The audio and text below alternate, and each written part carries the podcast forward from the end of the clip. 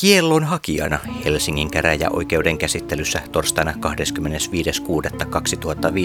kello 10 oli Virpi Anneli, joka siis haki lähestymiskieltoa Jarmo Johannekselle, jonka kanssa olivat edellisen kuukauden lopussa yllättäen eronneet.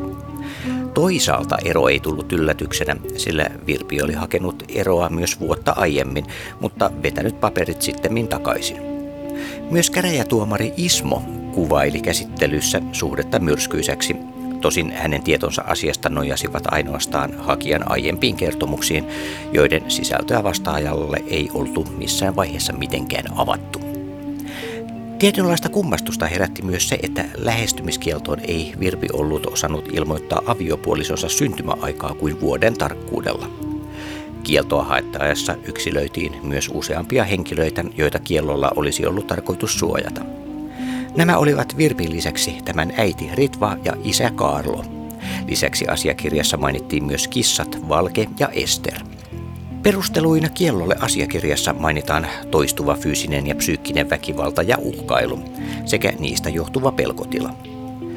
Asiaan vastaavalle Jarmolle asiakirjoissa mainittiin myös kirjallisina todisteina lääkärin todistukset ja todistus poliisilta tarvittaessa. Nämä ylimalkaisesti ainoastaan sivuttiin käsittelyssä eikä hämmentyneelle vastaajalle missään vaiheessa käsittelyä avattu näiden sisältöä millään tavoin. Vuosien varrella Virpi toki oli useamminkin käynyt lääkärillä, muun muassa murrettua sormensa iskiessään sen raivoissaan hyllyyn tai saatua ruhjeita vastaajan pyrkiessä pitämään tätä niin etäällä itsestään, ettei Virpi pääse puremaan tai potkimaan.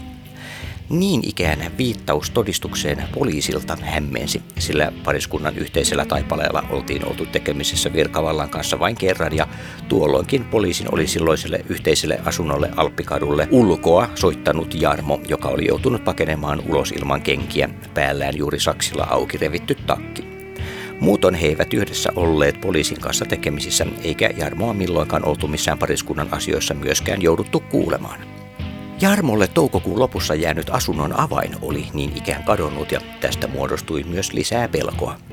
Jarmo oli kyseisen avaimen postittanut kirjeitse Virpille kesäkuun alussa, mutta Virpin sanojen mukaan kirje oli seuraavana päivänä saapunut perille tyhjänä, siten että kirjekuori oli leikattu kulmastaan siististi auki.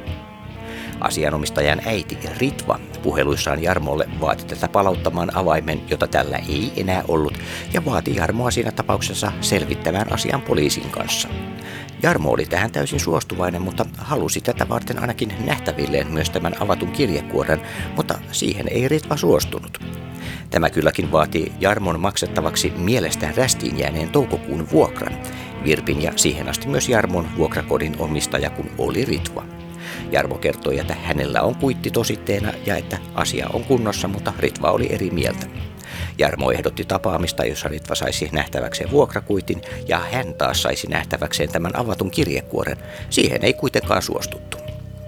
Pyynnön sisältönä ja laajuutena mainittiin perusmuotoinen lähestymiskielto, jossa kieltoon määrätty henkilö ei saa tavata suojeltua henkilöä eikä muutoin ottaa hänen yhteyttä tai sitä yrittää. Niin ikään hakemukseen oli merkitty myös laajennettu lähestymiskielto, jonka mukaan tuomittu ei saa oleskella suojattavan henkilön asunnon, loma-asunnon, työpaikan tai tuomioissa erikseen määritellyn oleskelupaikan läheisyydessä. Neiden pohjalta kieltoa haettiin Virpin kotiosoitteeseen Helsingin Kallioon talon sisä- ja ulkotiloineen sekä tämän vanhempien omakotitalolle Käpylään, koskien myöskin sekä sisä- että ulkotiloja ja välitöntä läheisyyttä. Näillä samoilla ehdoilla myös asianomistajan työhuone eteläisellä Hesperian kadulla pyrittiin suojaamaan. Käräjäoikeuden käsittelyssä Virpi toi esiin myös tuoreen tapauksen aivan edelliseltä viikolta, jolloin tämä oli aikonut lähteä ystävänsä kanssa pyöräilemään ensimmäistä kertaa koko vuonna. Pihasta pyörää poistaluttaessa kävi kuitenkin ilmi, että pyörän ketjut oli katkaistu ja jätetty ne siten, että ne näyttivät ehjiltä. Virpin näkemyksen mukaan tarkoitus oli, että hän loukkaantuisi lähtiessään laskemaan alamäkeä kotoaan. Tästä tuhotyöstä niin Virpi kuin käräjätuomari Ismokin saivat vakuutta siihen, että avain oli yhä Jarmolla. Jälkimmäinen antoikin hyvin suorasanaisesti ymmärtää, että ei voi olla sattumaa, että juuri ja ainoastaan asianomistajan pyörää olisi suljetussa kellarissa vahingoitettu. Vastaaja toi esiin seikan, että pystyi osoittamaan kaikki liikkeensä lähiviikkojen ajalta sekä sen, että kyseistä polkupyörää oli käytetty tätä ennen edellisenä syksynä. Vaurioitumisen ajankohtakin oli näin ollen melko hankalasti määriteltävissä, etenkin kun edellisenä talvena kyseisen taloyhtiön tiloissa oltiin muutoinkin havaittu useasti epämääräistä liikettä. Etenkin se, että Jarmon kyky selvittää liikkeensä melko tarkasti lähiviikkojen osalta sivuutettiin täysin, antoi se kuvan, että asiassa edettiin ainoastaan tunnetiloilla ja vastatahoja miellyttävillä olettamuksilla, eikä oikeuslaitoksessa vaadittaviin faktoihin nojaten. Vastaaja Jarmo puolsi sitä, että hänelle langetettaisiin lähestymiskielto, mikäli se saisi Virpin eli hakijaan kokemaan olonsa turvallisemmaksi.